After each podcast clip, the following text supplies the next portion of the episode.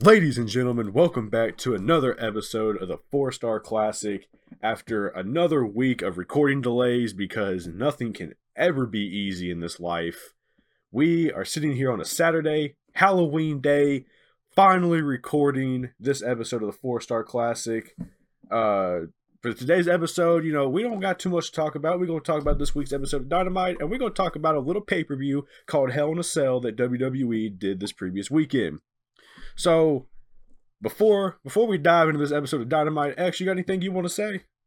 Happy Halloween. Hope y'all having fun celebrating. Please stay safe. Don't be stupid. Don't do anything stupid tonight. Maintain your social distancing. Other than that, happy Halloween. Let's get to it. All right. I agree with everything you said. We're still in a pandemic. Please remember that. So, look, I thought about going to this episode, we're recording it. I thought, you know, maybe, well, because we usually don't start with the Dynamite review. We usually get into something else and then do the Dynamite review.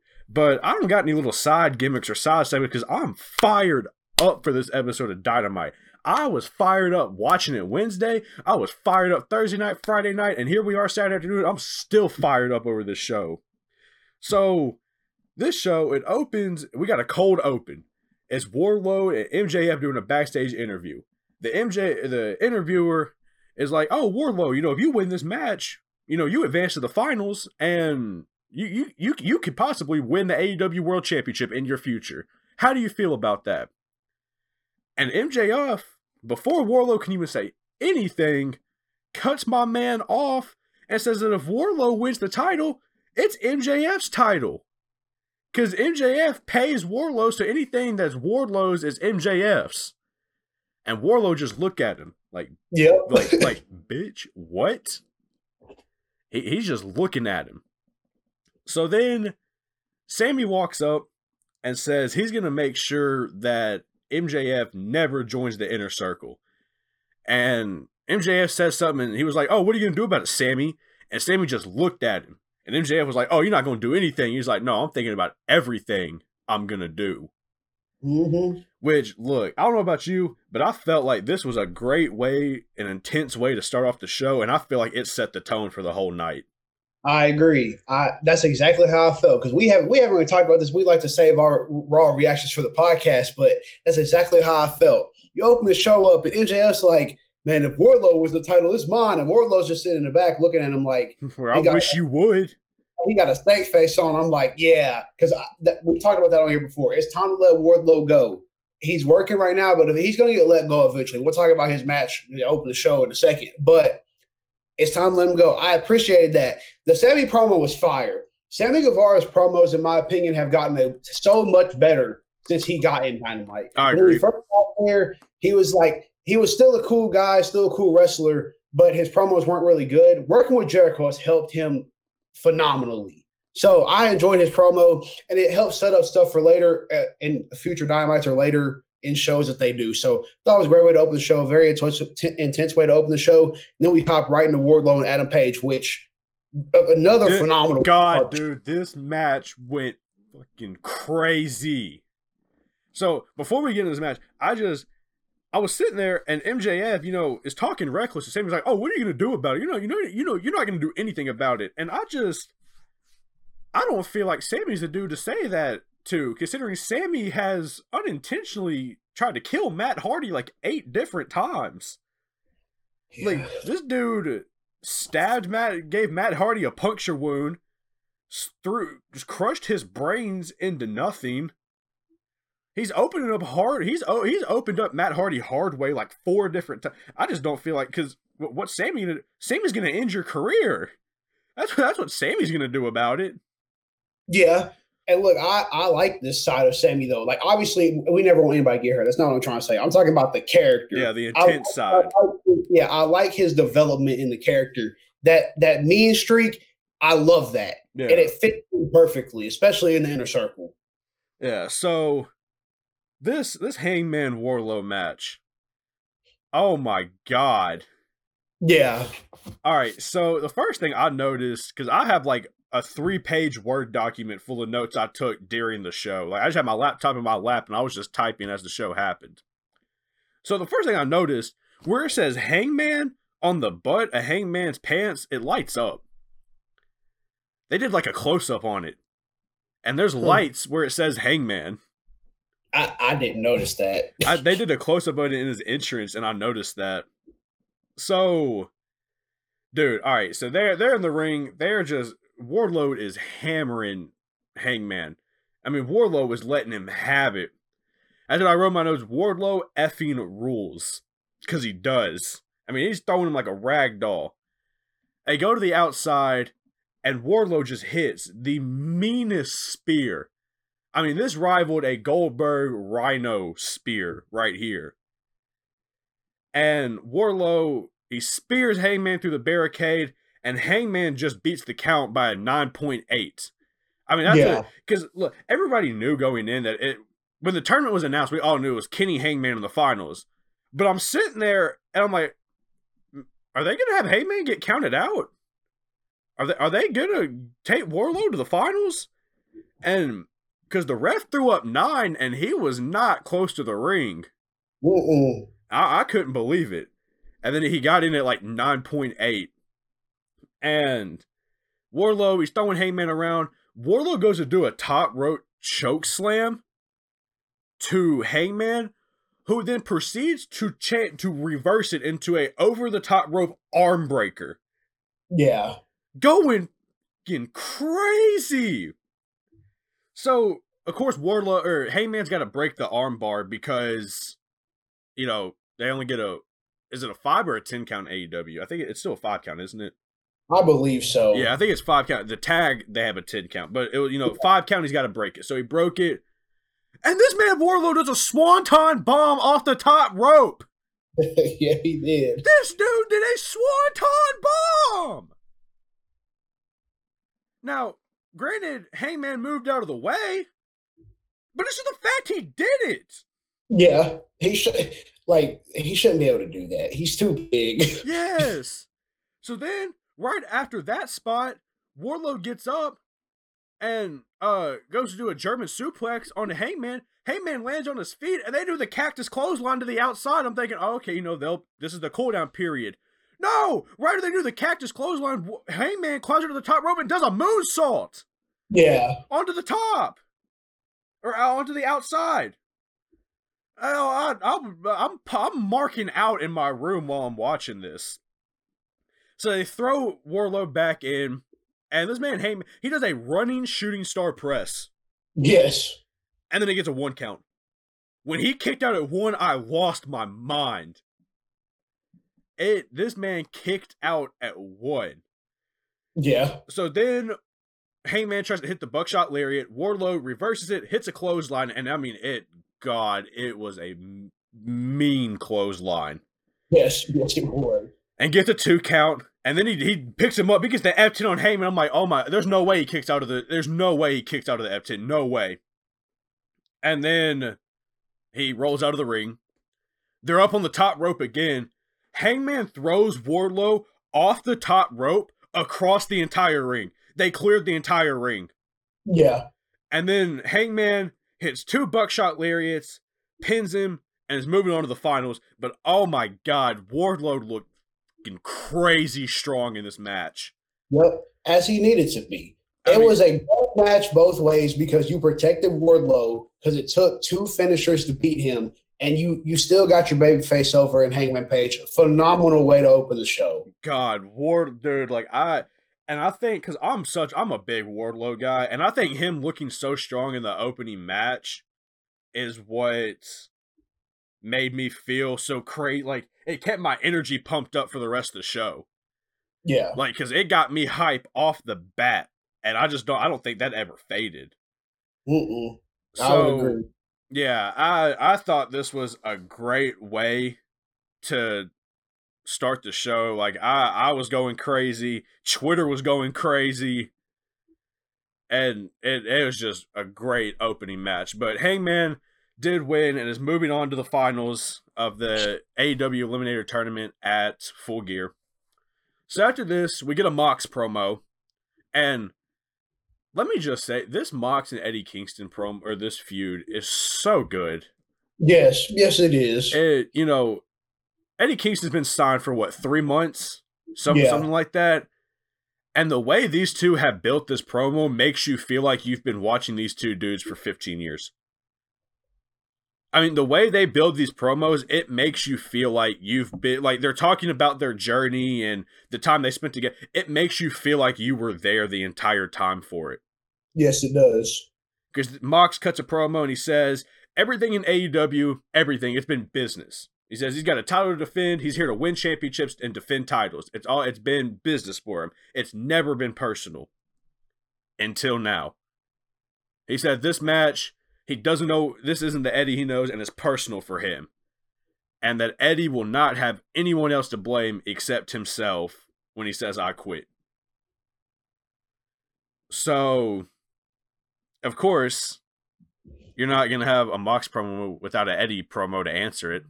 Mm-hmm. So after this, they air that video package, and then uh Eddie Kingston comes out. He's got a ma- they they announced it earlier in the week, but he's got a match against Matt Sydal. I believe it's Sydal's Dynamite debut. I think it is. Um, yeah, because he had the the botch at the pay per view, and he's been on Dark a lot. Yeah, he's So been it- working dark, but this is his Dynamite debut. Yeah. And so uh, Eddie comes out. He's got Bunny and the Butcher and the Blade with him, which makes sense because the Lucha Bros are preparing for the main event tonight because Penta is facing Kenny Omega, so they're preparing for that. But Bunny and the Butcher and Blade are with him, and Eddie, he's got a mic, and you know you know whatever he's about to say is going to be money. So he's like, Mox, Mox isn't here. He's a coward, and he's going to go on a side tangent, and he looks at the ref, or he looks at the cameraman, and he sn- he's like, "Get out of my ring! You ain't never trained here. Get out of my ring! You ain't You ain't- trained here." He's like, get out of my ring. And I like, dude, at this point, I'm sitting in the living room and I'm like, my like my whole my like my full attention is on the TV. Yeah, Like I'm sucked. And he's like, he just treated the cameraman like that. Bro, that's wild. Like he said, get out of my ring. Uh, oh, okay. Like that, that made me pop in my living room. I was like, oh yeah, yeah, this is money. Again, just just another day as usual for Eddie Kingston and Moxley. yeah. Phenomenal. Because look, after he went to the camera, he like he looked, he glanced at Justin Roberts. I was like, "Bro, leave him out of this. Leave him out of this." So then he goes back and he says, you know, after he moves on from the Moxley, because he turns his attention to Sydal, and this is what I like so much about Kingston. It would have been so easy for him to just come out here and completely bypass his match with Sydal and Yeah. focus on the full gear match. But no, he's got a reason to hate Sydal too. Yeah. He was like, Sydal tried to steal my thunder in the casino battle royal. You little, you know, you're the little joker. He's like, you tried to steal my thunder. And he goes, he goes, oh yeah, by the way, I was never eliminated, Lance. Yeah. Because Lance and Eddie have been going back and forth on Twitter. Yeah, and I'm pretty sure Jake Roberts and Lance were in the crowd too, so they cut to them, but it's just like, Yeah. I can't remember if they cut to them in the promo or uh, during the match, but I know they did cut to him.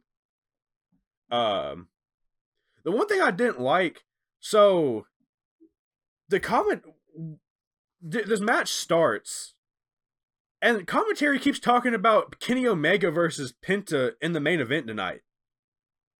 Which, you're like, I get it, you want to hype up your show, but don't do it during another match you know, you're basically sitting there and saying, "Oh yeah, well this match doesn't matter. Stick stick around for the main event. Make this. It's your job to make all the matches matter. You know, yeah, like I just that that didn't rub me the right way.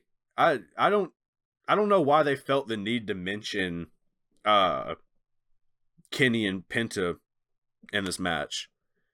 Like that seems like something that they could have cut to a segment to later. Like they could have just cut to a. Sh- you know how they'll do the shots of commentary where they like explain something in the show.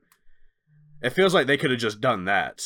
Yeah, So the match is going on. You know, it's they're going back and forth. I mentioned that, or I heard him mention that, and this may be true because I don't watch Dark. You know, we've talked about we don't watch Dark. It's nothing personal. We just don't really have the time to. Sydal's a submission guy now he might be. That's I have it. no. because I think he tried to lock in a submission later in the match. He did. Now that you say that, I'm pretty sure that he did because it's been a couple days since I actually watched the show. Yeah, and Oh. commentary was mentioning how he's a submission guy now, which I mean, like I said, he might be. I've always known him as the high flyer because I've watched him as Evan Bourne in WWE. So he might be a submission guy now, but I thought that was interesting. Yeah, I agree. the my my biggest takeaway from this match was it was a great match, very solid match.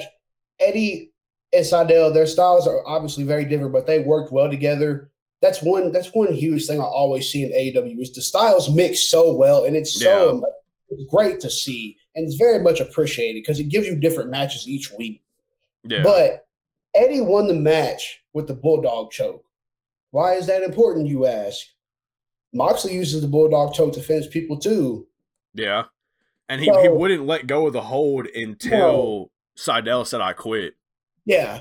So I lo- I love the symbolism. Like they went a- like it's like a racetrack. They went around, but then they just looped it back together to make sure that every every single piece of the story is tied in. The symbolism in the bulldog choke now is going to be phenomenal. Yeah. I guarantee who wins the match is going to use the bulldog choke. Oh yeah. So that like I just that little detail really stood out to me, and I love that. The match was solid. Eddie won, obviously, hyped up the match for full gear. They're gonna have a face to face next week, Eddie and Mox. And I, I'm so I'm so hyped for full gear, man. I'm so ready. So during this match, uh Eddie Eddie kept looking to the ref and kept telling him to watch Sydal. Yeah. Like, hey, watch Sydal. And the ref just looks and I'm like, what the fuck do you want me to do? he just and that's like I love it. He's like he keeps barking at the ref to watch Sydal, and the ref's like, what the you want me to do? um so of course they're talking about the I Quit match that's coming up at full gear. And JR just starts rambling. And you know, when JR starts rambling, you never know where it's gonna go. And we found himself rambling about a, oh, you know, back in 1989, there was a there was a I Quit match that I called, and it, God, it was one of the greatest matches I ever called. You know, I love it more than any of the bullshit we're doing in this company.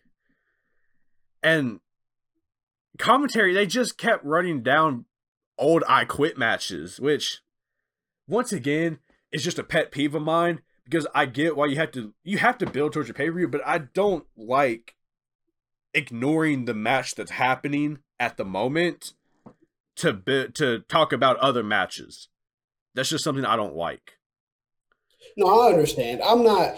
I'm not as big as commentary as Austin. I'm not as big on commentary as Austin is, as you can tell. Like I don't when I watch the show, obviously I listen to commentary. I peep stuff I like, I peep stuff I don't like, but I don't like I don't really write down notes about commentary. That's just me though. Like I'm not saying it. that's just me. So, but I understand where you're coming from. I do because it discredits the match in the ring in a way, but I they could definitely do a better job. I, I feel you on that. Yeah.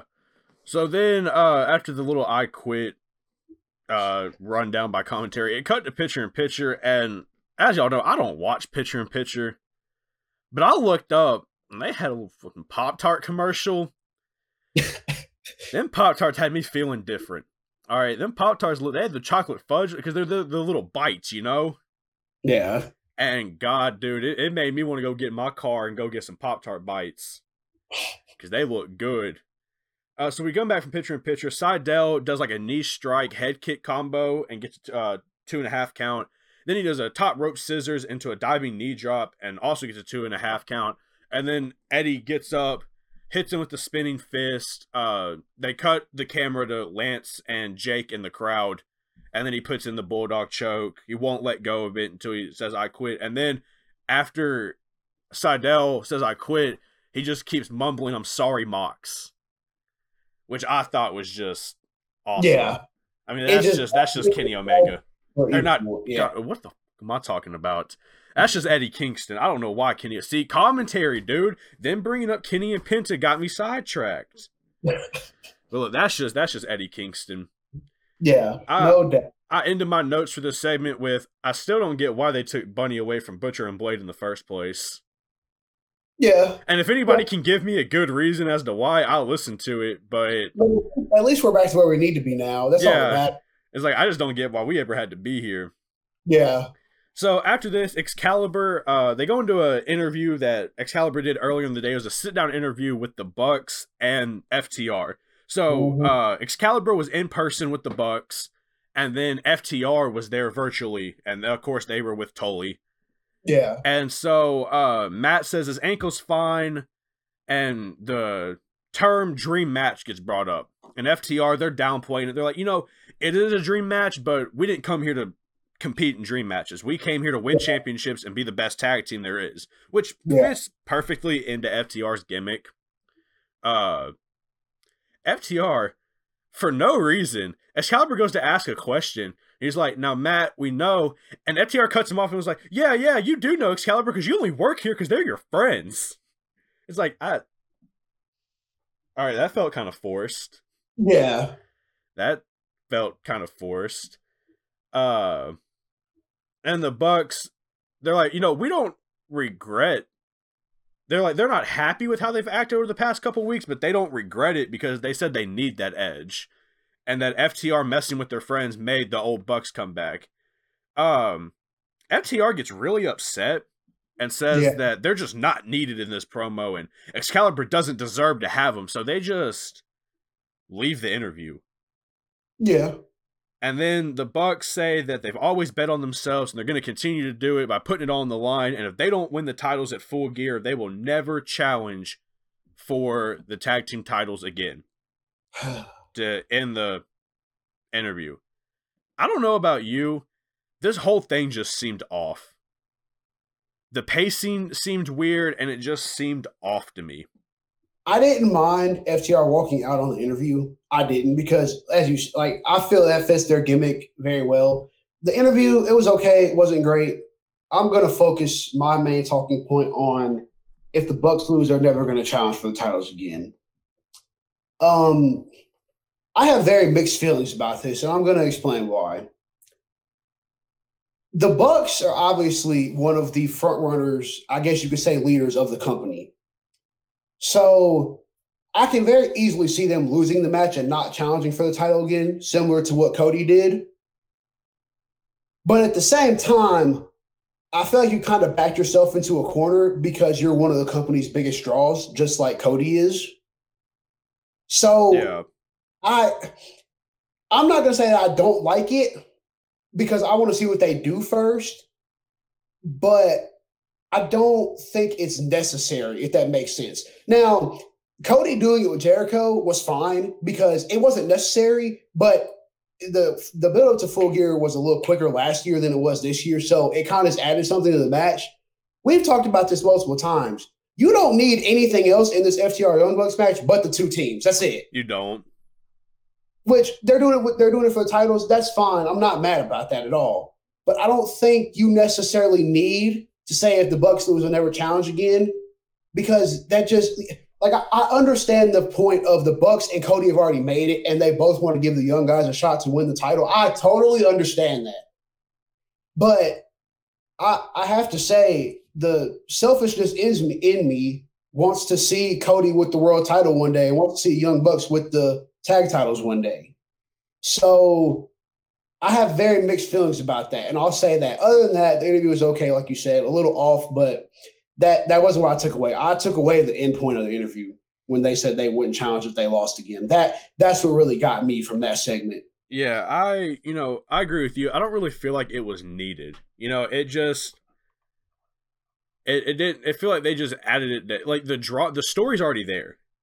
Like Yeah. it doesn't need a if I don't ever challenge like with Cody and Jericho, like it worked because Cody was giving up everything, like and there wasn't a story that had been building there for years. This story between FTR and Bucks has been building for years between multiple companies. Yeah, and I'll say this. I don't hate it at all. I don't dislike it. I've thoroughly enjoyed this promo, and I think the match is going to be phenomenal. I've been waiting for this match forever. I just don't, as I said, I have very mixed feelings about the if they lose, they're not going to challenge. it was just it was so awkward to me how the whole interview was because I feel like at the same time, this whole program is the whole like the whole like program's kind of been awkward in a way because the Bucks haven't really they've been heel and baby face, and then they haven't been. And the FTR has always been the same, but they've been like doing little backstabbing stuff here and there. So I feel like it at the same time, but I get what you're saying too. It Like- was it could have been better, but we can say that about everything if we're going to nitpick. So like I said with uh like I agree with you that I don't mind FTR walking out of the interview. Like I feel like them walking out fits the interview or fits their gimmick. It's just it came at a point where it didn't make sense. Like it'd be different if like you know, usually you see this happen with ex like the interviewer will make a backhanded comment Yeah. or compliment, and then they'll take offense and leave. Excalibur didn't do that. He was just asking the but like he asked one question to the Bucks, one question to the FTR, and then was going to ask the second question to the Bucks, and they just got pissy and left. Yeah. It just it didn't make much sense to me that they walk like in the moment it didn't make sense for them to walk out. They could have done a better job to build why they like they didn't have a reason other than they just left. It just it felt just kind of off to me and and it wasn't off to where like it killed my energy. Like it didn't kill my energy for the show. It was just kind of one of those all right, that felt kind of weird. Cuz like last week it was very obvious that the best friends and Miro and Kip Sabian thing that killed my energy. That like this didn't do that to me. It just felt kind of weird. Yeah. I, I can I can totally understand that. But with that said, just to round this out, very excited for the match. Think the match is going to be great. I've enjoyed the program. We'll see if the Bucks lose or not. Um, I don't. I honestly don't know. I think it's a 50-50 coin flip, but we'll see. I'm excited, man. I'm excited. I'm gonna keep saying that throughout the show. November seventh uh, is going to be a great day. Yeah, so after this, we get a segment that brought all the energy back into the show. It was the Inner Circle Town Hall meeting hosted Yeah. by Tony and Dasha. Uh, so Inner Circle comes out first. It's Santina and Ortiz, or Santana and Ortiz, uh, Sammy and Jericho. Hager's not here because he got an MMA fight. I believe that was yesterday or the day before, and he won by decision. Yes. Um, so you know, props to Hager. You know, any person that can win an MMA fight is that dude. That's those dudes are crazy. Nothing but respect to MMA fighters. Um, I am so over Judas. I was I was having this debate with my friends the other day because I I have a couple of friends, Nick and Trent, that I'm in a group chat with, and we were debating Judas. And person they they don't have any issue with Judas and the fans singing it, and I do. Uh, it it feels forced to me, and I'm just burnt out on it. I'm tired of it. It feel like when it happened naturally, it felt fine, but now it just feels forced and it feels like they're like, all right, like they it's like they address the crowd before the show. And they're like, all right, y'all are gonna sing Judas tonight, or you're never coming back. And then to top it, to top it all off, to make it worse, the Gunns were singing, and the Gunns piss me off. I don't know what it is about the Gunn family, but anytime they come on my TV screen, they just anger me. As I wrote in my notes, I said, "Get the effing Gunns off my screen." I think it was Billy and Austin were just Billy. I'm fine with Austin Gunn pisses me off. You know, they he's just singing Judas. Okay, look, dude, you're on the babyface side. You're not supposed to sing Judas. That's a heel thing. But I digress. No, I we're totally on different ends of the spectrum with this one. I love the song. I love the singing of the song. I have zero issue with it whatsoever. I Like I'm just Yeah, I'm we're, over it. on, we're on total different ends of the spectrum on that one. I no, Like, it ain't it ain't never gonna be no break the walls down. Let me just say that. I, nah. It ain't ever gonna be no break the walls down, break down. Like it ain't ever gonna be break down the walls. It can try, but it's never gonna be there. Nah, love the song. Have have no issue with it. But look, let me say this about the town hall. Much, much, much, much, much better than the dancing segment we got last week, in my opinion. Yeah, I agree. I much better. I left. I left this segment smiling, laughing, and I got what I wanted at the end of it. I like. Also, is going to break it down for y'all, but thi- this this segment right here was straight fire, straight fire. Yeah, so uh, MJF comes out and he's by himself, which makes sense because Wardlow had the match. Uh, so they have a little like podium set up for people to ask questions because that's how a town hall works. Mm-hmm. So Luchasaurus is up first, and I was wondering, you can see the whole time they're doing entrances, you can just see in the bottom of the picture Luchasaurus, the back of Luchasaurus's head. Yeah. And I'm like, what the fuck is he doing there? Like, what? So then they say that he's up first, and it and it makes sense. Uh, yeah. So Luchasaurus is just being a dickhead for no. You're like, yeah, well, you know, since I have a master's degree and you don't, MJF.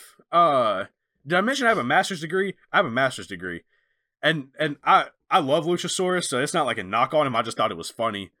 Um, he's like, what can you do to add to the economics of the inner circle? You know, how how can you help them economically? Uh, and so MJF points to the Tron and he's like, Yeah, so economics, I can do this. And he's got a he's got a like a chart.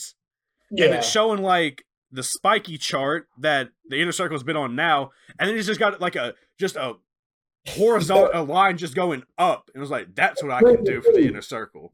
it's green too, ju- just to draw, just to have a little money attached to it. Yeah. And he's like, you know, that's what I do. That's what I add. He, he goes, I would add a lot of money. And I'm like, uh, all right, you know, all right. So uh then the next question, He a financial advisor. You ain't know. yeah, yeah, he's got he's got he's not just a, he's got all the financial advisors. Yeah.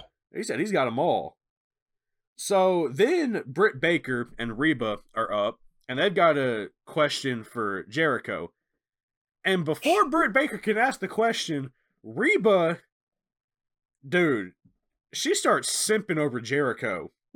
yeah. Yes. She's like, yes. Mr. Mr. Oh my God, Mr. Jericho, you're so hot. Oh my God. Oh, and Britt Baker's like, get your shit together, Reba. She's like, get your together now. And like Reba, like I didn't think she was gonna make it through the segment, bro. She she ready to risk it all for Jericho, which Uh, I don't get why, because he donates to Trump, but that's neither here nor there. Uh, so Baker, Britt Baker asked Jericho how he feels about MJF's checkered past with friendships and backstabbing. So of course Jericho, being Jericho, is like, Britt, that's that's a great question, but I'm not a dipshit like Cody. I was like, okay, well, what did Cody ever do to this? like we're back. Like y'all didn't have to bring Cody. Y'all could have left Cody out of this. Um, and he basically looks at MJF and says if MJF tries to backstab him, that they will kill him. Like they will stab him in an alley and kill him. He was like Santana and Ortiz. They're from the streets. They will kill you. You will die. And of course, MJF's like, whoa, whoa, whoa, buddy, buddy, buddy. I'm not, I'm not, I'm not here to do that. He's like, we're gonna get a lot of green and a lot of gold if we are all together. So then the best question of the night comes. Peter Avalon, yes, sir. The fresh, fresh off his blow off match with Brandon Cutler on AEW Dark, he walks up, he goes, Well, I'm just gonna shoot my shot. Can I join the inner circle? They laughed my man off the podium. Man, they kind of looked at each other for a second, and they all just started laughing. I was like, God, I had to It- do. I It to do reminded me. Do you remember that segment from like 2008 or 2009 when DX got back together for one night on Raw? And it was Triple H and Shawn, and then Hornswoggle came out from under the ring yeah. was like, "Can I join the? Can I join DX?" And then Boogeyman came out and I was like, "I'm the Boogeyman, and I'm seeing if I can join DX." And then the Great Khali came out, and that's what it reminded me of. So I thought I liked it. I thought it was really funny. yeah, I did too. Uh, so they laugh him off the podium, and then the star of the segment, I'm back and better than ever. Eric Bischoff, Easy E, is back on Dynamite. He walks up, he's got the Eric Bischoff grin, and he says he's got a three prong question. And I thought, oh God, I don't know if we got a three prong time segment. Yeah. So he name drops JFK, you know, does the whole it's not what your country can do for you, it's what you can do for your country, that whole thing. And he asked MJF what he can do for the inner circle. Um, and MJF says he can give him friendship. And Eric's like, all right, you're a fucking idiot. Uh, Yeah. So then Eric asks what the what asks MJF what the inner circle can do for him, and MJF goes, "Well, you know, I've never been a great team player, and and joining the inner circle that can help me be a team player." Which I honestly, I think they're gonna play that into an MJF Wardlow thing because he's supposed to be a team player for Wardlow and he's just not. Yeah. So then uh Eric, in the preface to his last question, calls Jericho a prima donna. And Jericho Yeah. starts freaking out. He's like, I, I am not. And Tony Tony Schiavone goes, Chris, shut up. Bro. He goes, shut up. He said, Eric is asking the question. Shut up, Chris.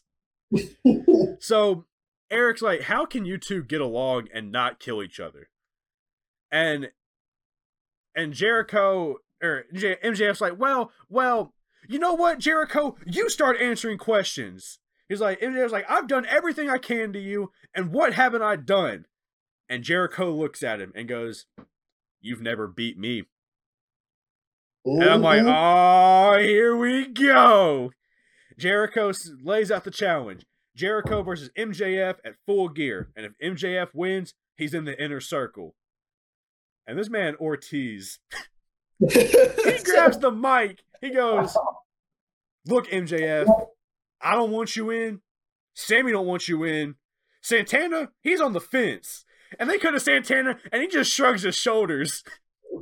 He goes, he's on the fence. But me and Sammy, we're going to make sure that you don't make it to full gear. You're never going to join the inner circle. So next week, it's Sammy and Ortiz versus Warlow and MJF, saying that MJF's not going to make it to the pay per view. This dude, I that when they when they were like Santana, he's on the fence. That dude, that was so funny. Yeah, like it's like you said, this segment was it was phenomenal. Straight fire, the breakdown, Eric Bischoff coming back. We all know I'm a big Britt Baker fan. Reba, uh, she she she's a little much. Can we can we can I can we talk about that for a second? Can we please start calling her Rebel again, please? Uh, Rebel Reba, it don't matter. On Does it matter? Like, uh, okay, j- just checking. So, like the segment was fire, and then like the the Peter Avalon moment, and then like you said with the with the Ortiz brothers, it was phenomenal. So we could go down to town hall, and we cut to a Team Taz promo, and I'm gonna let Austin take over because you know he he Team Taz all the way. Yeah, hey, Dobby, you suck. So at first, I just thought it was a dark recap. I'm not gonna lie. yeah. They were showing Hobbs's match on Dark because Team Taz was on commentary for it. And I was like, why are they doing a dark recap? They don't ever do this. And then it transitioned to a video promo, and Taz was like, Hobbs, you good, brother. You real good. But I'm an impatient man, brother. yeah. And if you don't give me a decision, we're gonna beat you up, brother. He was like, stop, stop interjecting yourself where it doesn't matter, and do the smart thing and join Team Taz, brother. Because if you don't, we're gonna kill you and we're gonna kill Dobby. And Dobby, you suck. He's like, Ricky, Ricky Starks, he's better than Dobby. The pat the, the machine Brian Cage, he better than Will Hobbs. Hobbs all right, but Dobby sucks. Team Taz for the win. And hey, I, could, I couldn't hate on him. Nah. he- he's a straight shooter. He said it is what it is. He's like Hobbs. I need your answer, brother. Let's go. He's like, brother, up?" brother, what's up? What's up, brother? So then we get into the TNT title match. So it's Orange Cassidy uh versus Cody. hmm Cody's got the entrance way from the heavens. Yeah. You know the you know the little Halo 2 opening. You know, wrestling has more than one royal family. And you know, Halo, that game. Don't Yeah. Hey, I'm not hating on Halo. It's just this dude's in the prelude to Halo 2 right now in his entrance. Yeah. So this dude's got a whole he's got like prime NWO coming to the ring with him. He's got Arn, Dustin, QT, Brandi. Pretty sure I saw Tony Khan somewhere. So I I say it every week, and I'm not going to stop saying it this week. Turn him heel. I am so tired of watching a babyface Cody Rhodes. Turn him heel. God. So Dark Order's mixed in with the Lumberjacks. Uh, Trent, Chuck, John Silver, Hobbs, those are just some of the Lumberjacks that I noticed. So before the match starts, Orange Cassidy takes his jacket off and throws it to the outside, and John Silver takes it and starts stomping on it. just going crazy. And yeah. dude, I can't remember what JR was trying to talk about at the start of the match. This dude started stuttering hard. This dude, he was like, I, you know, or uh, Cody, uh, it's gonna be a great match. I was like, today, Junior, which is kind of messed up because with his ball, with his Bell's palsy, I can understand how that would be hard to like get speech out sometimes. So my apologies for that. I just kind of now put that together. Um, but he started stuttering. Uh, they mentioned that Orange Cassidy was trained in lucha libre style, and I like I kind of thought that was cool. I did not know that. Like it makes sense, but I did not know that he was trained in lucha style. Mm-hmm. I think they've mentioned it before, but I always like the, the element to the match because it, it helps it helps build up his style because it makes so much more sense when you actually yeah. know that. I, I thought this match was fire. The Lumberjacks on the outside were doing their thing. I mean, the Dark Order is straight money. We've already been over this, and they're they're one of the Lumberjacks. And the match just progresses on, and then this man, John Silver, pump kicks the absolute crap out of Orange Cassidy in the corner. And he's in the ring flexing. He's like, "Hey, I'll pump you." Yeah. And then Cody comes in, hits him with the Cross Rhodes, and that's all she wrote. And I, you know, I'm sitting here and I'm like, well, I'm not gonna get my Orange Cassidy match at full gear, but John Silver getting a pump kick on Dynamite was fire, so I'm okay with it. Look, so um, so there was one point where Cody hits a move. I think he hits a Cody cutter on Orange Cassidy. Yeah. This man ripped Jack Swagger's whole push-up gimmick. this dude starts doing push-ups in the ring like all American American. Yeah. And, and dude, they cut the they cut the Arn. Arn goes, Get serious! he throws the Waffle House menu down. So the lumberjacks were pissing me off in this match. Specifically, specific, specifically, Marko Stunt. Anybody that knows, I hate Marko Stunt. I can't stand Marko Stunt. They're sitting there, and Cody is going to pick up Marko Stunt or go pick up Orange Cassidy for a suplex. Marko Stunt and Jungle Boy start smacking the ring apron like it's a momentum spot. You know where the crowd like they'll start smacking the ring and everybody will start clapping for the moment. It wasn't a momentum spot. It was a suplex. Stop smacking the apron. So, uh, there was so Orange Cassidy was in the ring. He had like dove onto the lumberjacks and got back in the ring and Cody hits off the ropes, runs past Orange Cassidy, and suicide dives outside of the ring, and nobody was there. Yeah. He just landed on his head. Nobody was there. Like what I don't know if they somebody blew the spot or what happened, but there was nobody there. I'll, I'll, say this: there was a spot where the best friends are in the lumberjacks, right? And Orange Cassidy falls off the apron and they catch him, right? Yeah, yeah. The same thing happens like five minutes later, and they catch Cody, and they look at they look at Cody, look at each other, and I'm talking, they straight drop this man on yep. the floor. Like it, all you hear is, yeah, straight dropped him. Gosh. It's like, well, I, I thought that was hilarious. But. And then they threw him back in the ring, and the ref had his back turned, and Trent hits Cody with the meanest forearm ever. He said, "Get over here!" And Cody, of course, kicked out after two because he's not you think he's taking? You think he's? You think he's taking a three count Orange Cassidy's finish? No. Yeah. Orange hit the swinging DDT. He came out to. I put in my notes in all caps. Someone tell Marko and Jungle Boy to stop smacking the effing apron in all caps. So I'm gonna guess they started doing it again and it pissed me off.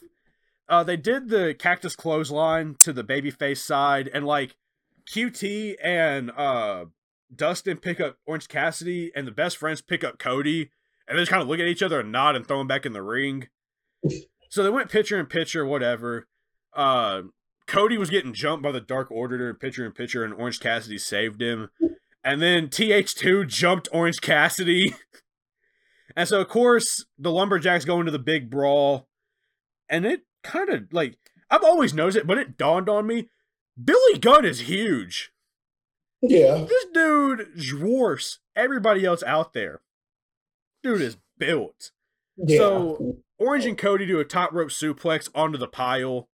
Um, then Cody and OC both get big two counts. So going like tying into the finish, Silver comes in like you said and hits the punt kick, and then Orange is dazed, and Arn reaches through the ropes and clocks him. And Cody didn't see it. Yeah. Arn clocks OC. Cody hits the Cross Rhodes, wins, and then it kind of just fell apart. They, Arn, it's like Cody can't believe he won. Him and Arn like retreat up the ramp and just looking at the ring. All the lumberjacks start brawling. They cut to Darby in the rafters. He's not Sting. All right, this isn't 1997. All right, why is he in the rafters?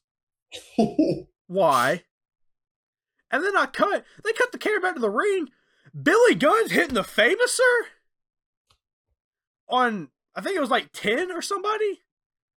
yeah, that doesn't surprise me. Why are the Gunns getting moves in? Why? I, look, man, I, I don't have as big of an issue with this as you do. I don't know. I don't Said- know. I wrote the Gunns are getting moves in. What the f? Well, that was the ending. I, yeah, I didn't like. It didn't. I was just like, why is Billy Gunn hitting his finisher on an episode of Dynamite? Yeah. So after this, we got an Alex Marvez interview. Those are always great. Don't, don't sound so excited. And then not only is it Alex Marvez, it's the best friends, Kip Sabian and Miro again. I was like, oh brother. Nope, I'm starting this segment because Go ahead, to- go ahead, put it over. I'm burying it. look, this was so much better than last week. What did I come on here and say last week? If you want to do a backstage interview and do the video game thing, it's then brawl, fine. That's exactly what this was. They, Miro and Kip Sabian come like, well, we forgive you for breaking the game and blah blah blah blah blah. And then the best friends are like, okay, cool, like shake hands, and then it's like no, and they start beating the crap out of them. I have no problem with that. At least there was something to lead to the fight and not just the stupid broken video game. All right, that's all. See, that's my thing. Everything goes back to the video game. Everything goes back to Miro being a Twitch streamer. Cause look, they give him the presents, right? And they're like, "Oh, you know, we got you some makeup presents." Penelope's like, "Trick or treat," and Trent's like, "Fuck out of here, neither." And then they attack him, and Kip opens the present, and what is it? A motherboard off the arcade game. Yep. This all goes back to the fucking video game. Like, all four of these guys are talented individually, and even as a team, they are talented. I just hate that an entire gimmick is that he's a Twitch streamer. I'm just. I I'm, hated it. I'm very happy they at least had just a backstage brawl to give me something. That that's all I'm saying. I'm there. Like I still don't like the whole video game thing, but at least they gave me something. If they're gonna run with the video game, which obviously they are, at least they gave me the backstage brawl. I was very appreciative I. I will. I will agree with that. I will. I'll agree with that. I will agree with that. That they're. I'll say that. Well, I don't like what they're doing. At least they're doing something. You know. At least context to it now. So. yeah. That's how I look at it because obviously this is going to be a mid card match somewhere down the line. It might be on a pay per view. I'm not sure. I wrote the card down, but No, it's um. I'm pre- oh wait, never mind, never mind, never mind. I had a different match. They they announced a different match for next week, and I thought it was this tag match, but it wasn't. I think it makes it would make sense if it's on the paper paper. yeah, I don't.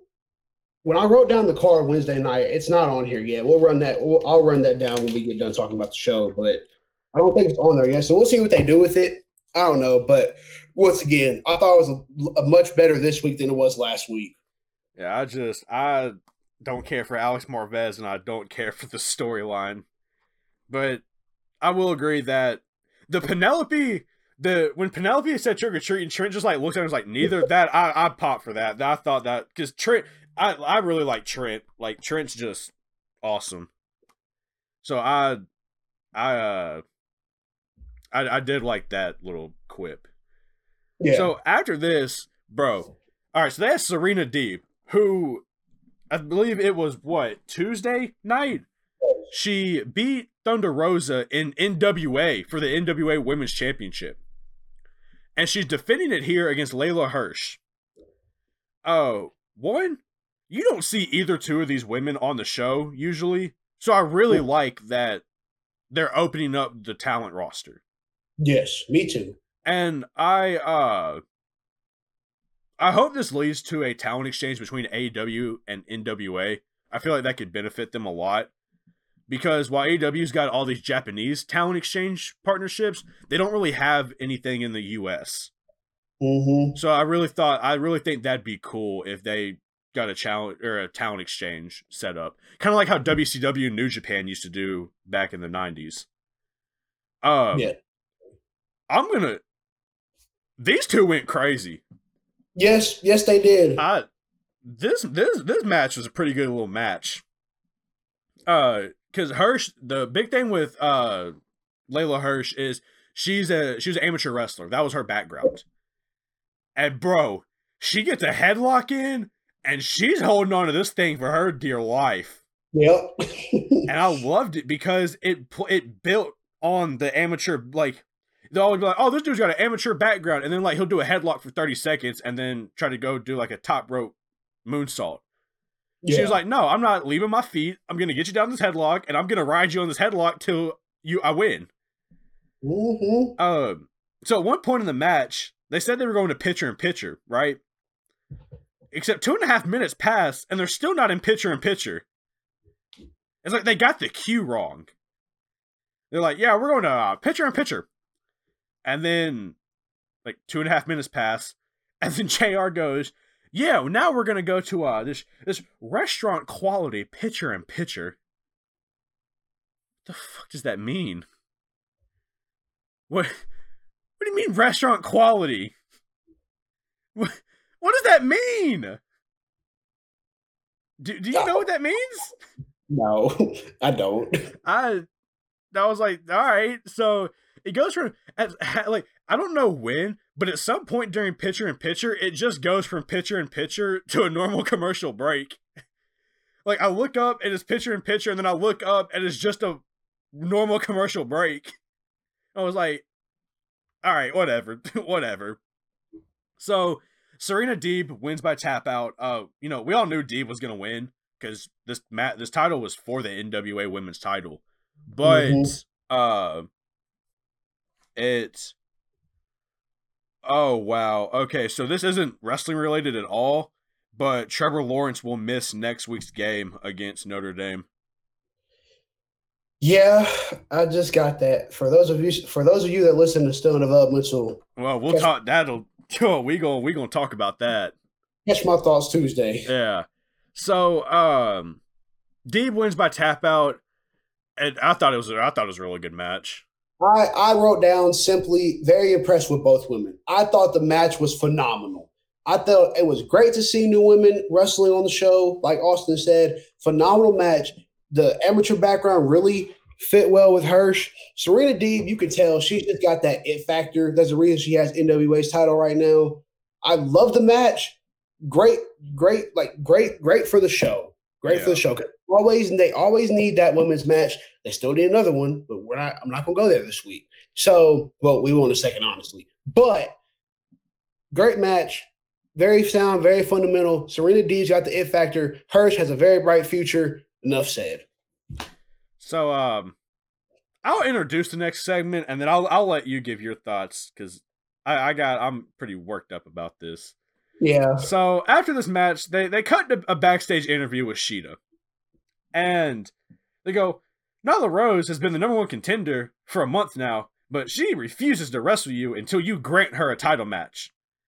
So Shida goes, you know, if you want me, you got me. You know, basically, you want some, come get some, and challenges Rosa to a match, or challenges Nyla Rose to a match at Full Gear for the women's title. Your thoughts? I I feel like I say the same thing every week, and I feel like I'm going to say it again. Nothing against Serena Deeb and Leyla Hirsch. Nothing at all. Like I said, they had a phenomenal match. They got what, 15, 20 minutes of TV time? That was probably like 10 to 12. Yeah, somewhere around there. Which I mean is pretty good for a for yeah. a 2-hour show. I mean, that's pretty good. Yeah. So but the women's champion in your own company gets 30 seconds. A 30 second interview. Um, needless to say, that didn't sit right with me. The interview, she does fine. Like she's Japanese, her English isn't great, but she knows how to speak. She's fine. The interview was fine. It was just you gave her 30 seconds. Now, let me get to the real meat and potatoes of this of the problem I have with this. As you said, Nyla Rose been the number one contender for a month. Okay, makes sense. Everyone else is hurt. Brett just got back. Statlander's still hurt. Makes sense. Didn't have a problem with that. Makes sense. What got me was Nyla says she refuses to wrestle until you grant her a title shot. She wants to go wrestle anyway. Nyla hasn't been on TV since I don't know when. And if I'm being honest, it's a cheap cop out to say to say why Nyla hasn't been on TV. That that's just the truth. Like there's been no build up to this match at all. And the women are still gonna go out there and put on a heck of a show Saturday night when they have when they have the match. I guarantee it. The match will be good. The match will be great. But they didn't get any buildup, which diminishes the match. Once again, your own women's champion got a 30 second interview, and arguably, uh, there's no arguably, the other one of your top five women's stars didn't even make an appearance in the interview, and she's in the title match on the pay per view. And you stated she couldn't wrestle because she wasn't going to wrestle until she was granted a title opportunity. Under normal circumstances, I've had zero problems with this, but that that's a cheap cop out for hey, she's not going to be on TV this week or next week. Here, this is what happened. This is what happened in full gear. Take her to leave it. The match will be great, and it's nothing against the women. The booking for this was terrible. Your thoughts? You know, not not. So they say Nyla Rose has been number one contender for for a month. I mean, I don't know how because she hasn't been on TV in two. I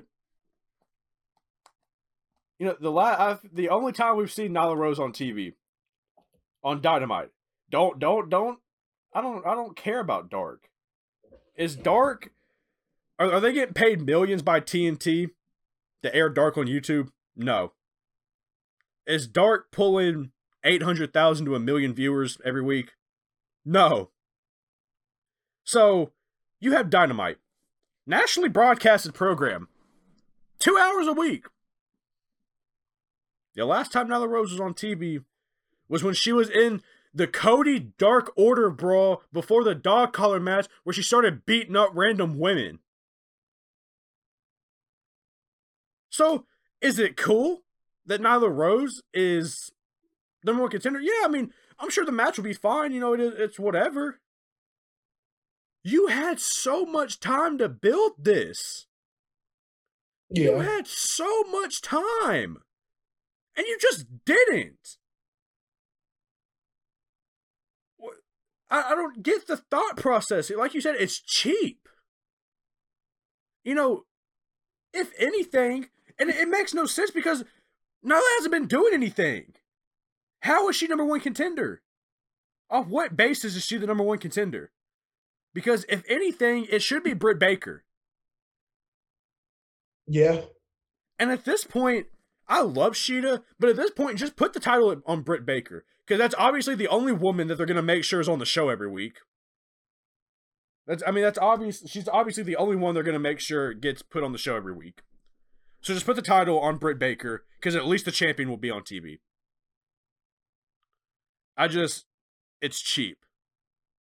And my thing is, um, I don't really think you get a refuse number one contendership. Yeah. If they say, "Oh, you're number one contender," and you say you refuse, they go, "Okay, well, you're disqualified from number one contendership. Number two is now number one." You know, imagine, imagine you're in the NFL and they're like, "All right, you got to play Kansas City in the divisional round playoff game." And you're like, "No, I refuse." They're like, "All right, Kansas City moves on to the championship game by forfeit." That's, yeah. I just, it it just bothered me because there's so much more they could have done. You know, oh well, they didn't have a lot of time. What? What? What do you mean they didn't have a lot of time? They run the company. They Yeah. booked the show. And they just didn't book the women until they got themselves in a corner like they did and had to find a match for full gear. I just thought it was cheap. I it pissed me off. You had all the time in the world to build this match and build a program and build an actual feud. You know, you know, oh, there's not much they could have done with Nyla and Shida. Okay, then don't do Nyla and Shida again. Build an actual story between Britt Baker and Shida. Yeah. You know, as we're like, oh, well, they don't have a storyline. Here's a magical idea. You run the company. Get a notebook and get a pen and write a story. You you run the company. It's like, oh, oh, you want you want a women's feud? Oh, so you want Brandi Rose to do a flipping senton onto the Dark Order? Okay, we got you. We got you. It's like I just I don't get it, dude. I don't either. It's giving me EA sports level type of vibes. And if you play Ultimate Team, you you understand that reference. So Yeah, Um, know, EA Sports, F your packs, AEW, F your women's division. I'm gonna say it again. It is nothing against any of the women. No, not at all. This is a, a fully a booking issue. Love all of them, and they're all good at what they do, and they all have the talent to be great. It's just the booking is terrible, and quite frankly, it's not acceptable. Yeah, it's it's a booking issue. It's not it's not a talent issue. I would rather them be on TV every week and have the story be garbage than to not see them. Yeah. Them just being honest. At least they'd have a story. Exactly. But whatever, uh, we give this rant every single week, and I and I pray that there will be a, oh, I pray that a time comes where we can't give this rant anymore. Yeah. I truly do. Me too. I I'll say this. There's enough good people in the company, they'll eventually get it right. I just don't know what's happening because I know Kenny was running the women. I don't know if he still is. I don't haven't done my research. so. I don't know. I don't know who's running. Nobody's running the women's. Yeah. I, yeah. I I don't know. Like I said, nothing against the women. Fully a booking issue. That that's it. So after this, Shawn Spears, like I, I had to make sure I was still on TNT. Shawn Spears is actually on Dynamite, Yes, sir. The homie Shawn Spears on Dynamite. Yes, sir. and then he's facing against this dude named VSK, and he hits him with the loaded glove and pins him in like 25 seconds. I was like, oh, all right, here we go. I was like, all right, that's what we're gonna do.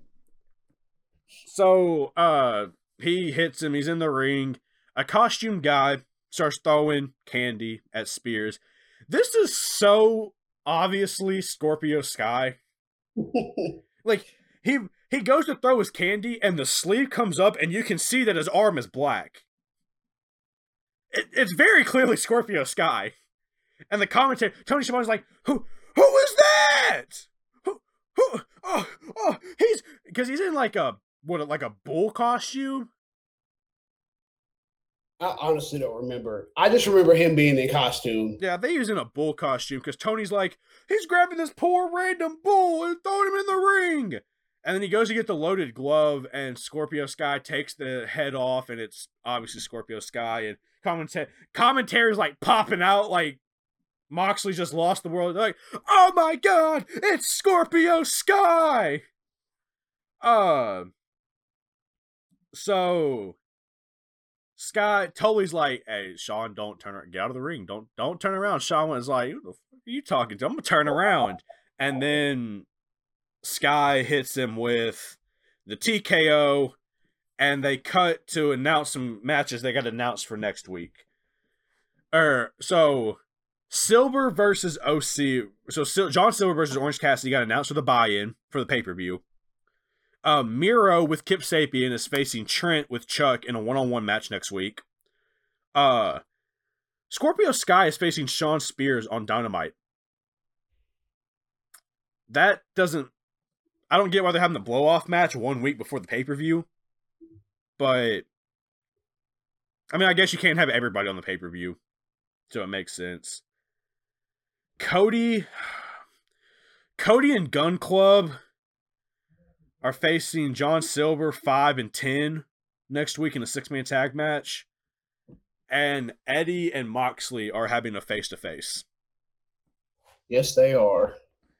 You know, somehow Billy Gunn and Austin Gunn have found themselves on AEW television. Look, shout out to the homie Shawn Spears. I've been a huge fan of Shawn Spears ever since he got, ever since he was with Tye Dillinger in WWE, as Tye Dillinger in WWE. I love Shawn Spears. This is simply nothing more than they're getting Scorpio Sky into his singles action, which I'm very pleased with because we've we've both said on this podcast it needs to happen. And Shawn Spears has said on multiple occasions he's not going to win any more matches. He's just going to put people over Yeah. because he's he knows he knows his career in the ring is almost done. Which mad props to him. I loved his match with Cody when it first started, and I liked him as Tye Dillinger, like I said. So mad respect to him. Other than that, you covered everything. Scorpio Sky getting a singles run match next week. Let's make it happen. So, uh, it's main event time.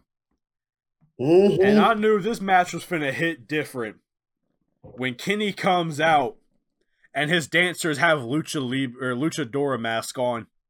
Yeah. I said, "Oh, this dude's an asshole." yeah, I I was like, "Oh, here we go." So they mentioned that Kenny won in 26 seconds last week, and at first, I was hot because Kenny was wrestling in a shirt, and I was pissed. yeah. I was like, why does this dude have a shirt? Somebody tell him to take his shirt off. So then they're him and Pincer are jawing at each other, and this dude Kenny raises his shirt, and he's got the AAA Mega title on that he won by beating Pentagon Junior.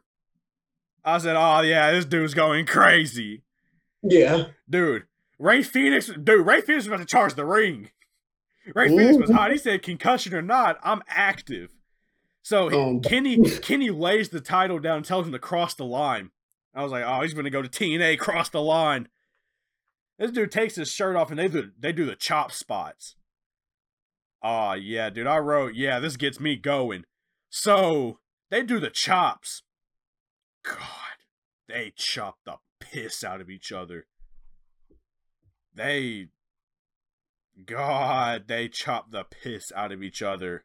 Yeah. Uh, they're doing the kit, they're doing the chop spot, and Pentagon goes to do a chop, and Kenny just hits him with a jumping knee strike right on the chin. Let, was let me real quick. This dude, Kenny Omega, has the stiffest knee strikes. Oh God, And look, I'll say this: Kenny's been doing this for years. It like he does it so seamlessly. It's I don't I don't think we appreciate how dangerous that move is. Because if you do anything wrong, you're giving the guy a concussion Yeah. instant. And he does like five of them a match, and they're all flawless. yes, I just want to throw that out there before we move on because I I think we see I think I I find myself in moods where I don't take wrestling as seriously as I should. I think from a performer standpoint because I get caught up in the entertainment and just the storylines. But I sit back and I think I don't think I could give somebody a suplex, and I appreciate it so much more. no God, no, I couldn't. So at, like that. I just want to throw that out there before we move on because I feel like I get in moods like that, and I was in one of those moods watching Dynamite Wednesday, and I was really thinking, I was like, huh, Kenny's real deal kneeing dudes in the skull and not hurting anybody. Something needs to be said about that. Yeah. So I just want to throw that out there. So they went to pitcher and pitcher, and once again, I said pitcher and pitcher. I'm not paying attention, big man. Um, so we get back. These two are bumping like crazy.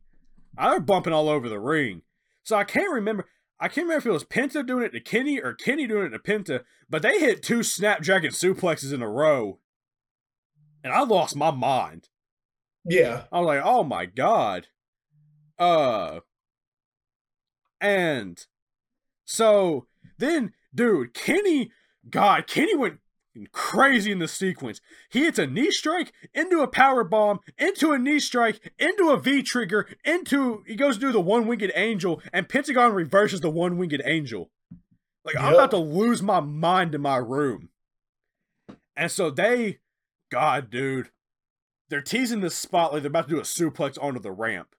And I'm thinking mm-hmm. somebody's gonna die. Please don't do it. So they, so they don't. They get down, but they're on the ramp. This dude or I think Penta jumped from the second turnbuckle and did a Canadian destroyer on the ramp. Mm-hmm. I'm like, oh my god. Uh, then, like, like they made me think in the Wardlow Hangman match. I'm thinking, oh my god, they're gonna swerve everybody. They're gonna swerve everybody. Penta's gonna win because they go in the ring and they do a. He does a package pile driver to Kenny, dude. I swear to God, he was an inch from dropping Kenny on his head. Yeah, he was an inch from kill from paralyzing Kenny Omega. I swear to God. I I was like it made me grimace because I thought he did. I thought he wasn't gonna move. Yeah, he kicks out at two. Kenny, I just wrote Kenny. God, these knee strikes are brutal. Uh, he goes to do the one winged angel again, and Penta reverses it into the sn- arm snap. And uh, it's like 858. They've got like two minutes where they go off the air. I'm like, y'all, y'all pushing it, big man. Y'all pushing it. Uh Kenny finally gets the one winged angel, drives him with it. One, two, three. Like with 30 seconds to spare, they get the finish off. Kenny versus Hangman at full gear, and that ends Dynamite. Yes, it does. I was fired up the whole show. I mean, y'all can tell in my review. This is probably the most energized I've ever been in a review for Dynamite. Yeah. I was fired up the whole time. Look, I'm gonna say this again. This has nothing to do with wrestling, but Auburn's up 28 to 3 on LSU right now. Um, Tuesday. That'll that'll come Tuesday. Tuesday, tune in Tuesday. We will have some thoughts Tuesday. I didn't forget about you either, Michigan. Yeah. Tuesday. Yeah, I'm, I'm, um, I'm talking reckless come Tuesday. Full gear up, full gear updated card. Excuse me. Mox versus Kingston. I quit match. World title. FTR Young Bucks. Bucks lose, never challenge again. Tag team titles. Hikaru Shida versus Nyla Rose, women's world title. Hardy versus Guevara in the ultimate in the, the elite deletion. I keep saying ultimate. I apologize. The elite deletion. Cody versus Darby TNT title. Jericho MJF. If MJF wins, he is in the inner circle. Orange Cassidy versus John Force for silver on the buy-in, and Page versus Kenny Omega in the finals will get the next title opportunity. Whoever wins that match. Yeah, it's gonna be, dude. This show's gonna go crazy. Yeah, I'm very excited. So after this, I'm not gonna lie, I'm not gonna be as fired up for this. We had uh WWE presents Hell in a Cell 2020. It's from the uh the Thunderdome in Orlando. Uh, I'm gonna be honest, everybody here. I uh I watched two matches on the show. I watched Roman Reigns and Jey Uso and Randy Orton, Drew McIntyre. So, how how do you do? You want to just run down this card real quick and then hit the matches that mattered? Yeah. All right. We'll run down the card. Matches right. that mattered: Roman Reigns, Jey Uso, I Quit match, Universal Title. Um, Sasha and Bayley, shout out Sasha Banks, SmackDown Women's World Title, Randy Orton, Drew McIntyre, um, WWE title.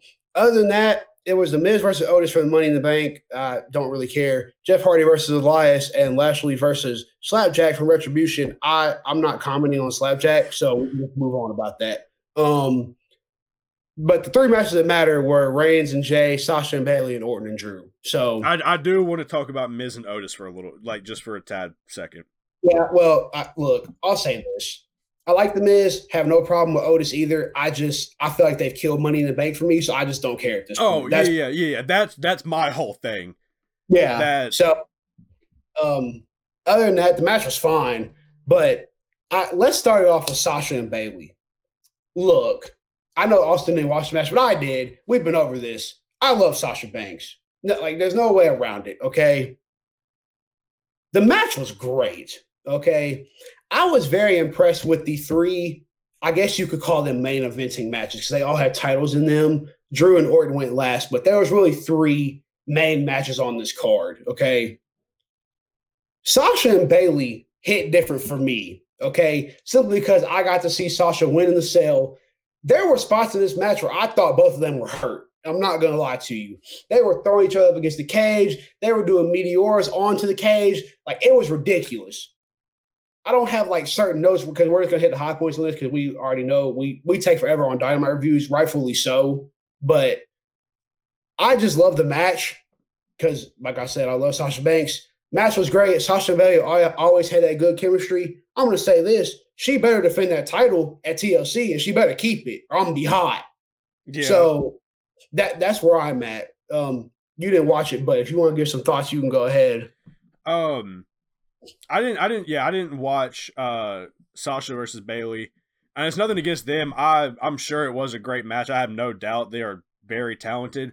Uh, I listened to so every week I listen to Deadlock, which is a pro wrestling podcast. I've mentioned it before, and they were just kind of talking about how um with WWE now they're just kind of in a box Yeah, with their stipulations. You know, there's not a whole lot they can do that you haven't seen. And I'm gonna touch hmm. on this more when we get to the Randy Drew match, but especially in the cell, there's not really like it's just there to be there. There's not much they can do that you haven't seen. And it's Yeah. not it's not a talent issue. It's not a, you know, I'm sure Sasha and Bayley, if they came to Sasha and Bayley, like, hey, like we're gonna bust y'all open, we're gonna let y'all get crazy in the cell. I guarantee they would jump at it yeah, it's just a fundamental issue in WWE now that everything has to be inside this one little box, yeah. and it Yeah, makes it hard to stand out. I'll say this: I was very impressed with the three matches that were that had titles involved. I was, I was thoroughly invested, and I enjoyed all three of them. The rest of the card, I didn't really care, but Yeah, I was very impressed because I was on the fence. It's like, eh, am I gonna? Am I even gonna turn it on, or am I just gonna watch Sunday Night Football? I had both. I had both on. I was watching Sunday Night Football and Hell in a Cell. I had the volume on for Hell in a Cell just so I could, because obviously we don't have time to watch Raw and SmackDown, guys. I'm just gonna be honest. Like SmackDown I could probably. I mean, I'm sure I could find the time, but I'm not Yeah. gonna do it. I just I don't. So um man, I lost my train of thought. But I was very impressed with it was the first time in my life I've ever appreciated the little preludes before the matches in WWE. Because usually I'd be like, I don't care. I've watched the show all week. This like Hell in I appreciate it because I didn't know what was going on. So um just a little quick note there. Um Reigns and Jey Uso. Look, there was some mixed reviews on this. People were kind of mad that they talked a lot. Personally, I'm digging this, okay? I love the family element of the storyline 110%. They beat the crap out of each other, too. The both of them beat the crap out of each other. And then the ending to the match where Jey quit just so he could get Jimmy out of the choke was like sealed the deal for me. So I loved the match. Thought it was great.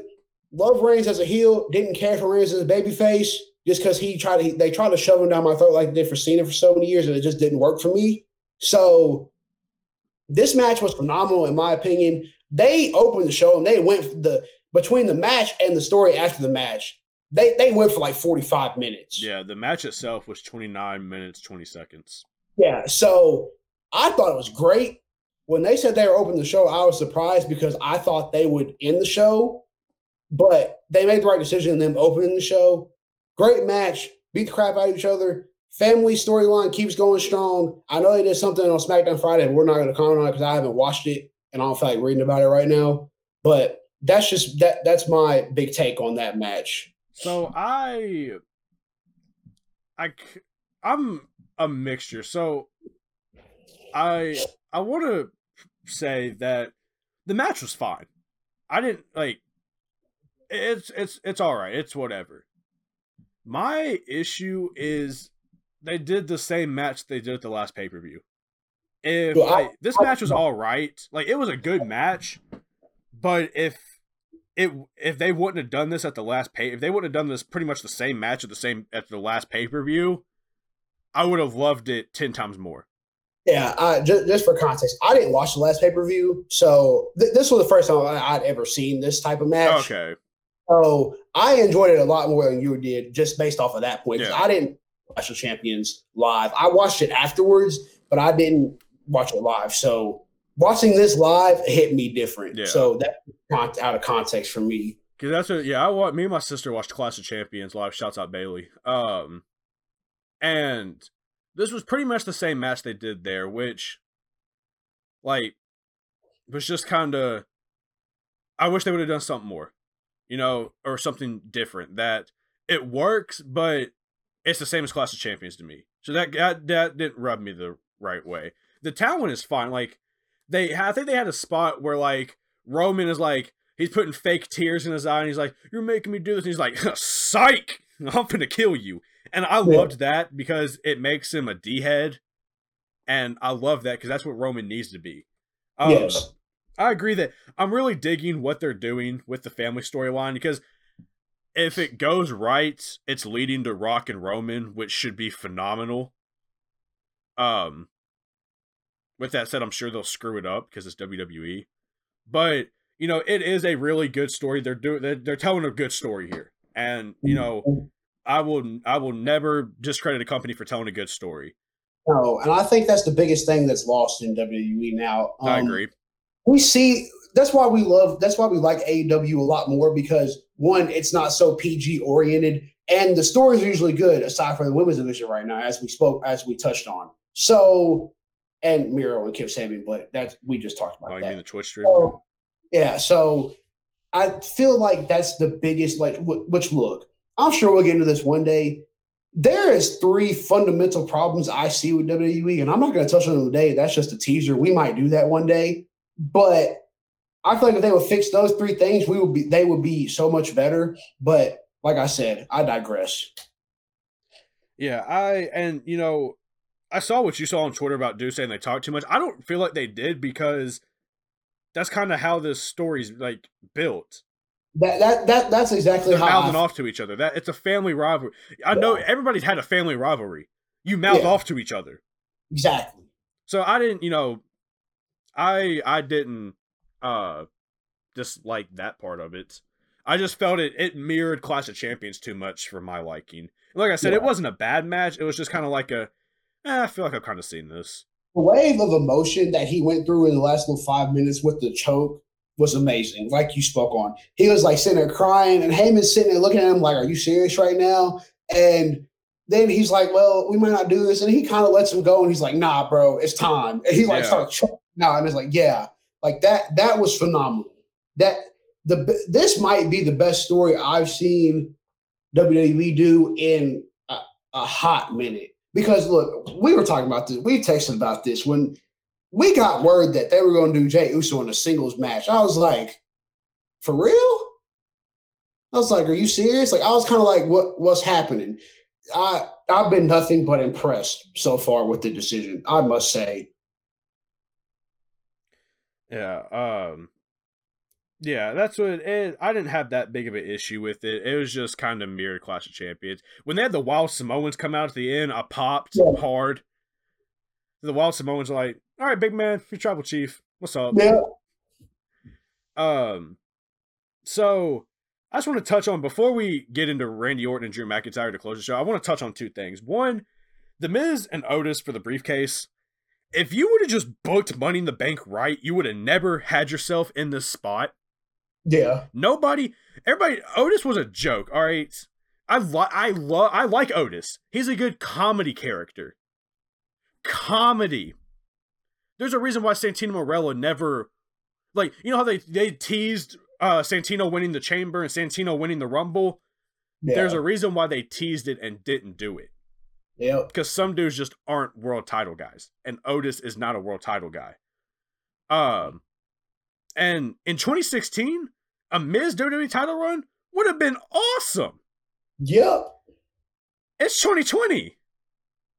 Not not the case. I would have rather seen Morrison win it, but you know who I really wish would have won it? I really wish Sami Zayn would have won it. That would have imagine. Let me just lay out a scenario that as soon as I heard they were doing a match for the briefcase, here's what I wanted.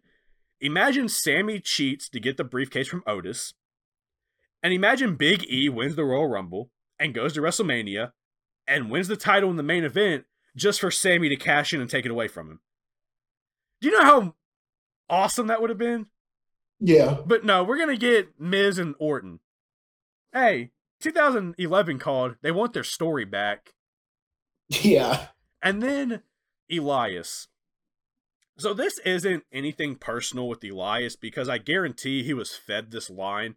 This is a producer comment, probably a Vince McMahon comment. F you, Vince McMahon. I don't know if you caught this, and I don't know if I, I think it was during the pre-show or whatever. They had Jeff Jarrett on the panel. And this whole storyline with Jeff Hardy is built around Jeff is a dirty addict, which is horrible. Awful. And for those that don't know, Jeff Jarrett has also battled addiction, alcohol and drug addiction demons in his past. And he recently is celebrating three years sober.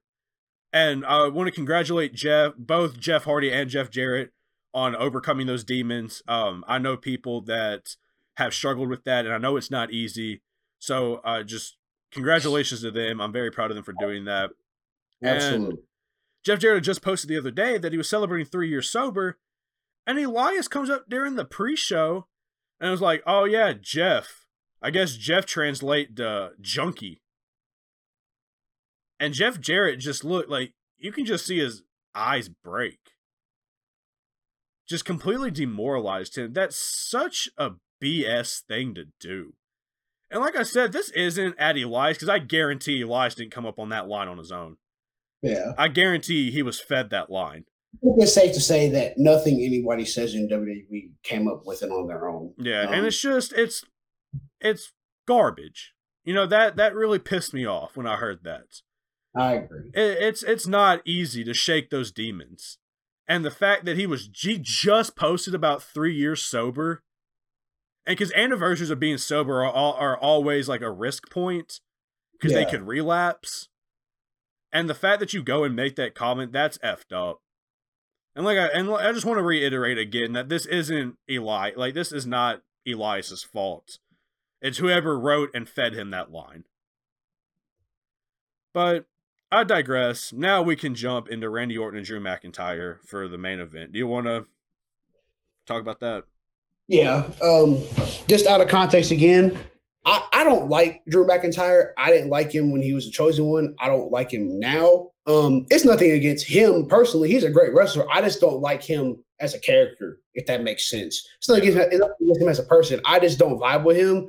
Um, the match was fine. The match was what it was supposed to be. It was two huge guys doing what like it was a it was a good match. My problem is with the decision as much as I don't like Drew, we're really gonna put the title back on Randy Orton. That that's what we're doing. Like that, we're gonna put the title on Randy Orton to get Miz versus Orton with the money in the bank cash in, or however they spend this. Yeah. I don't agree with that. It's not against Randy. I have no problem with Randy. He's been around forever, one of the greatest heels ever. It's just they make the whole they make the point all the time to where they're trying to get new guys involved. And then they never do. It always goes back to the old guy, which in certain situations is fine. But I don't think Randy pinning Drew clean here made sense. That's just me. But what do I know? So Yeah, I I agree with that. And you know, Randy has been having like great work lately, but Yeah. I just I just don't get why you take the title off of Drew. Yeah, I don't feel like Drew's done anything wrong as champion. Yeah, I, I would agree. I think he's done everything that he needs to do. Because this this is the one match that I watched live, and you know, Orton he he attacked Drew. He dressed up as a cameraman and attacked him or Yeah. whatever. And they get to the top and Drew knocks Orton down and he, and he pauses for his photo shoot. And then they do the fall off the side of the cage through the announce table. And it just goes back to the whole formulated thing that I was talking about earlier, the, the box they put you in. You could take every cell match from the past five years outside of Shane and Undertaker, and you could they'd be all they'd all be the same. Yeah. You know, and it's and it's not a talent issue. It's not that the talent can't do it. It's just they get put in a box. And it sucks because they're really talented guys. Yeah. It's just they don't they get put in a box and they can't do much.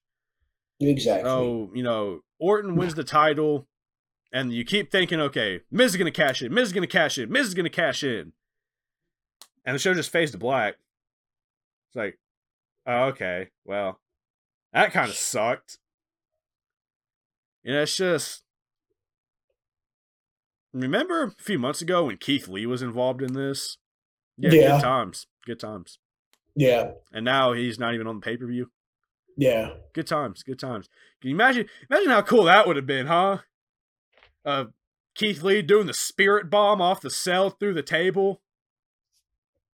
Or through the cell onto the ring and then winning the title. Man, that would have been cool. Yeah.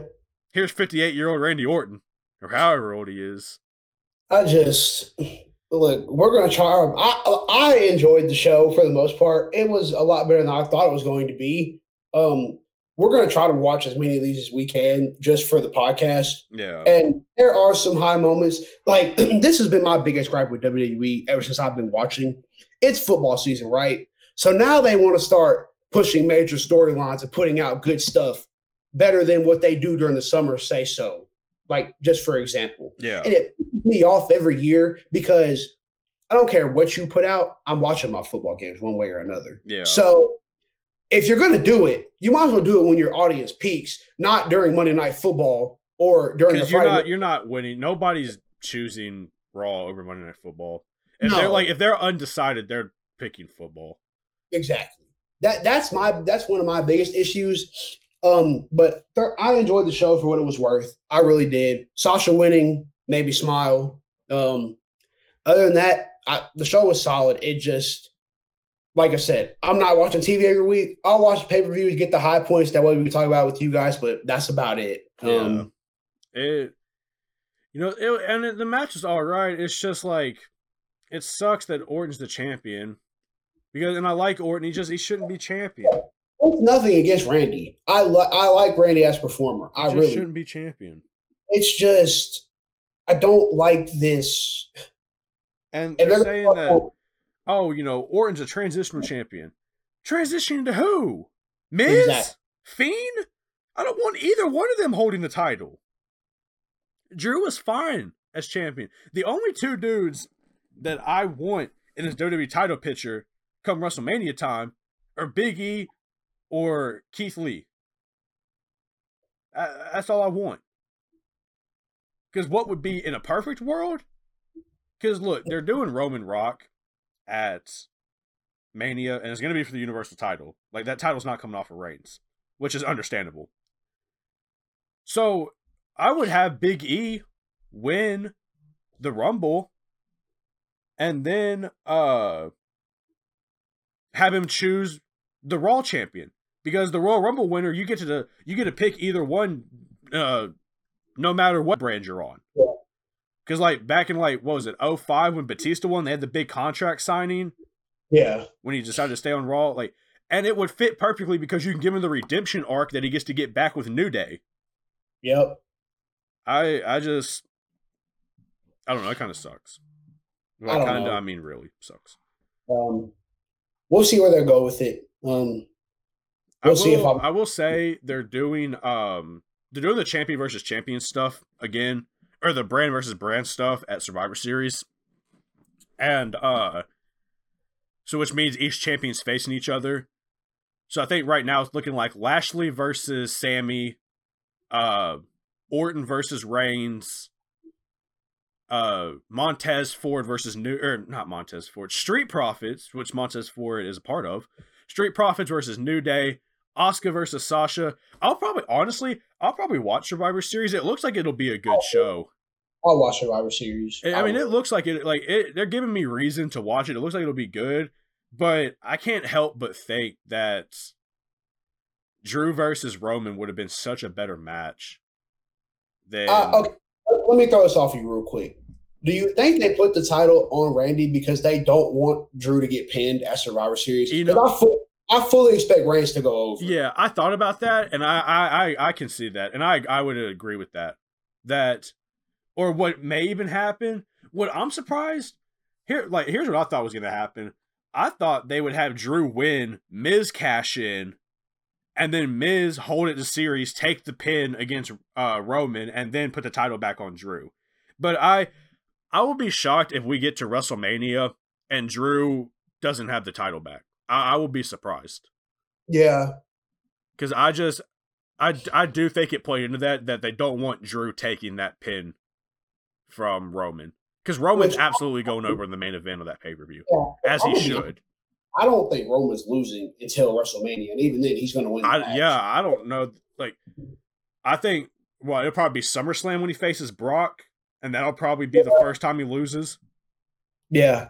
Which look, usually I'd be pissed, but this story's so good, I I genuinely don't care. Yeah, like there's not a reason to take the title off of Reigns yet. Yeah, exactly. But, but yeah, just thoughts on Hell in a Cell. Um, we'll see what happens they always have some. Well, I'll be nice and call it a head scratcher moment come Royal Rumble time. So we'll see what they do. Um, but other than that, that's all I got. So just to address a few housekeeping things before we wrap this episode up. So, um, as you know, we're both in college. We have about it's more or less 26, 25 days until our semester ends. Yeah. Um, and so when our semester ends, we're going to be changing the format of the show a little bit. And what I mean by that is we're going to be adding a retro review segment.